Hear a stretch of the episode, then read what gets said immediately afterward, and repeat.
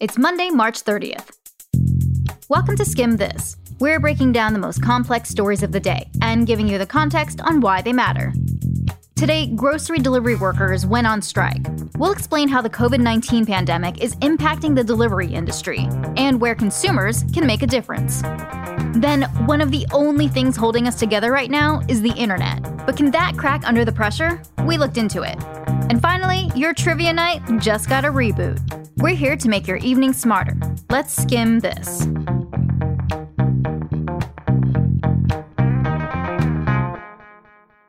Today's episode is brought to you by H&R Block. With many ways to file, H&R Block is always available to help. Okay, the COVID 19 pandemic is a rapidly changing story with lots of moving parts. And we're going to help you sort out what exactly you need to know, starting with the three big developments of the day. It's Monday, and after a few weeks of social distancing and staying at home, it may be time to restock your pantry. But grocery deliverers for one company say Today's not the day. That's because this morning, a lot of workers for a grocery delivery service called Instacart went on strike. A lot of us are really literally making the decision between, you know, our health and our financial security right now.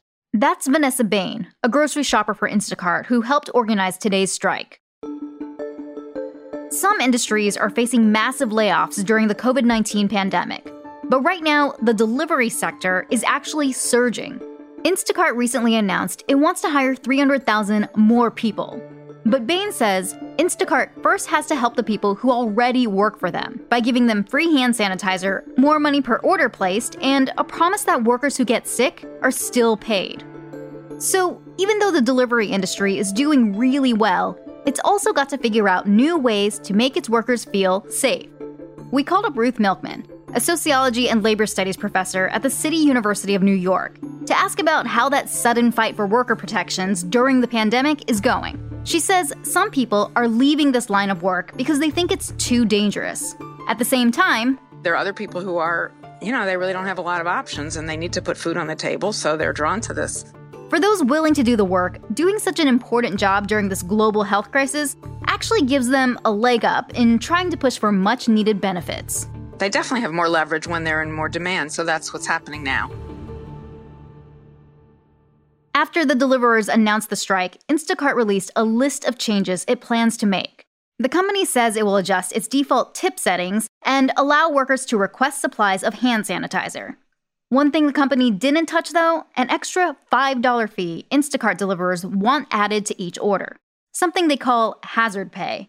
And it turns out that's something all kinds of workers are asking for right now, from transit employees in Atlanta to corrections officers in New Jersey. Meanwhile, Amazon workers in Staten Island have been making a different request. Today, they went on strike because they say the facility they work in needs to be closed and sanitized. Across the country, stay at home orders have changed how millions of people are living and working. But essential workers, like grocery store cashiers and couriers, are still heading into work. And that's led to a new question. As the virus changes the way we work, should it change the way we pay people too? Milkman says as a consumer, you don't have to wait for companies to change in order to make a difference. They can't control the actual prices, you know, that's not in their power, but they do have the ability to, you know, give whatever tip they want. And so if they want to show their appreciation for these workers who are putting their own health at risk. That would be the way to pr- express that, it seems to me.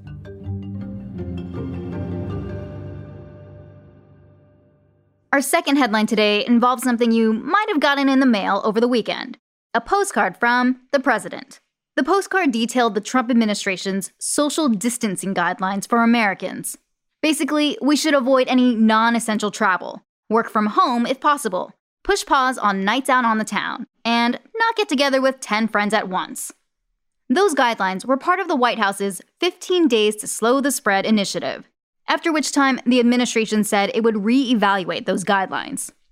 Today was supposed to be the last day, but the White House says reset your alarm. It's extending these guidelines through the end of April. But that's not the only way the federal government is battening down the hatches.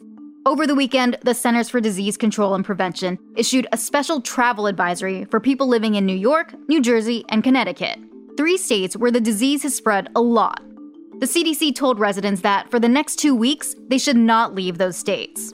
Keep in mind that while the CDC and White House are putting out these guidelines restricting travel and telling people to stay home, it's up to states to decide how they want to actually enforce them. And each one is doing things differently. Florida is telling anyone who's traveled from the New York area or from Louisiana, another hard hit state, no beach for you. Instead, you've got to self quarantine for two weeks. Rhode Island originally singled out New Yorkers over the weekend, but is now saying anyone from out of the state has to self quarantine. And Texas is restricting travel from Louisiana, which again is quickly becoming a hotspot of the disease. As for its own residents who aren't following the state's social distancing orders, Rhode Island's Governor Gina Raimondo had a strong message. Knock it off. You are risking the lives of everyone in this state. Louisiana's Governor John Bel Edwards echoed that sentiment. It is grossly irresponsible for people to flagrantly disregard and violate these social distancing measures that we have in place across the state of Louisiana. So Trump expanded these social distancing guidelines, even though a lot of people were reporting last week that he wanted to roll them back. But while these federal guidelines are going to continue, it's still up to the states to decide how to enforce them and protect citizens.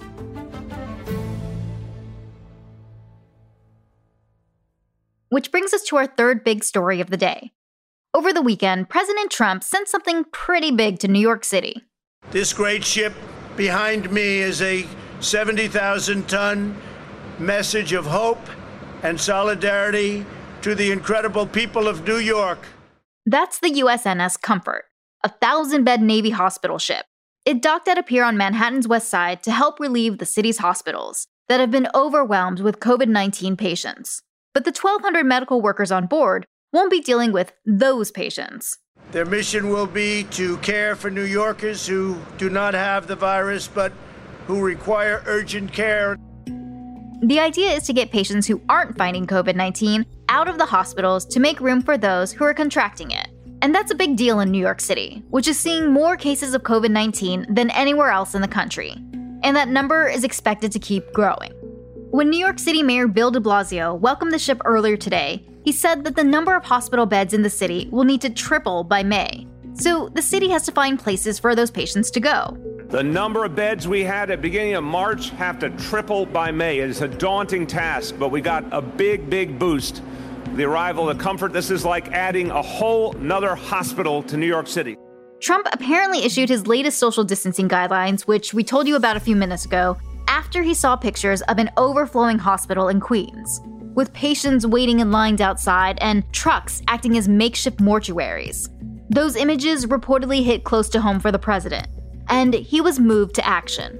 So, this floating hospital is a good first step to ensuring more beds at a time when New York City needs them the most. And even though this is just one city, the situation there could give the rest of the country a preview of the issues they may soon face. Like we said, there's a lot happening right now. So, to keep up to date on the latest news about COVID-19, head on over to theskimm.com slash COVID updates. There's a lot going on right now, and more than ever, people need their tax refunds. That's why H&R Block is here to help get you every credit, deduction, and dollar you deserve as safely as possible. This includes easy options to drop off your documents at an office or work with a tax pro remotely through Tax Pro Go. And don't forget about H&R Block online with on-demand support from a tax pro. With many ways to file, H&R Block is always available to help. Visit hrblock.com/skim to find the best tax prep service for you. It's better with Block. If you feel like the internet's been getting a bit slower lately, you're not alone.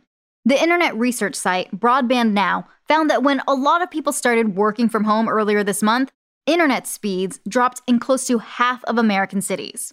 And within some of these cities, like Austin, Texas, or Scottsdale, Arizona, speeds were down by up to 40%. Which raises a question we've been hearing from listeners Is COVID 19 gonna break the internet? To get the answer, we called up Gigi Sohn of the Georgetown Law Institute for Technology, Law, and Policy. She used to also advise the FCC, the Federal Communications Commission, so she knows a thing or two about this. I don't think when it comes to fixed broadband internet that people should worry about it. Broadband is the high speed internet that typically physically plugs into your Wi Fi router. Broadband networks were built to have lots of people using them at the same time. So, Sohn says they're mostly doing okay, even if five people under one roof might slow things down a bit. What should we be worried about then? I would be a little bit more worried about the mobile networks. About one in five Americans depend on their cell phones to access the internet. And Sohn says mobile networks are currently suffering the most. And that can make working from home or schooling from home impossible. What you get from T-Mobile and AT&T Verizon over your cell phone is not broadband. And if you've got to be on a video conference, a lot of people are using Zoom and WebEx these days. If you don't have at least 25 megabits per second downstream and an equal amount upstream, uh, you're not going to be able to use those applications and you're not going to be able to work and you're probably not going to be able to do your schoolwork either. And that impacts some very important people in the US America's students. An estimated 12 million children suffer what's called the homework gap. It's when teachers assign homework that requires students to have broadband internet that they don't have at home. It was a problem before COVID 19, but it's becoming more apparent now as schools assume kids can just virtually attend class with no problem. Sohn worries problems like the homework gap will take time to fix. But she's hopeful that, long term, the benefits of making sure all Americans can access reliable high speed internet are now clearer than ever, both in cities where it's expensive or rural areas where it might not exist.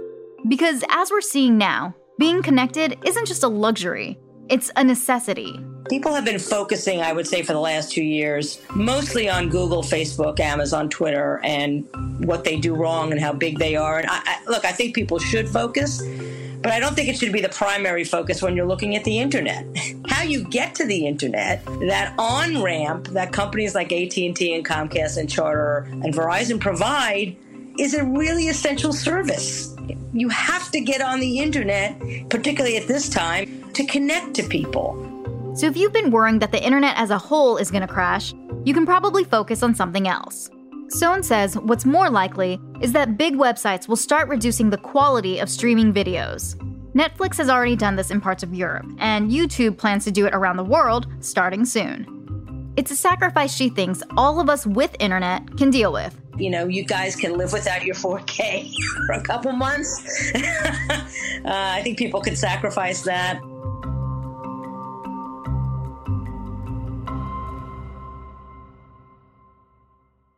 Okay, we're pressing pause on the latest developing stories to talk about trivia. While bars have closed across the US because of COVID 19, your trivia nights have probably been put on the back burner. But all hope isn't lost. Enter HQ Trivia. The live trivia show app shut down nearly two months ago, but a private investor stepped in to get the app back on its feet. On its Sunday night surprise return, more than 100,000 users logged in, and over Twitter, there were a lot of welcome backs and people excited about winning 10 cents. Because that's likely to be your earnings when thousands of people are sharing the prize. New games can be played every night at 9 p.m. Eastern. Oh, and in addition to players winning cash prizes, the app made a donation last night to help those in need while fighting COVID 19. No matter your situation, sometimes you just need to press pause. And every week, we're sending out an email with some of our favorite things to help you take a break. To sign up, head on over to theskimm.com slash press pause.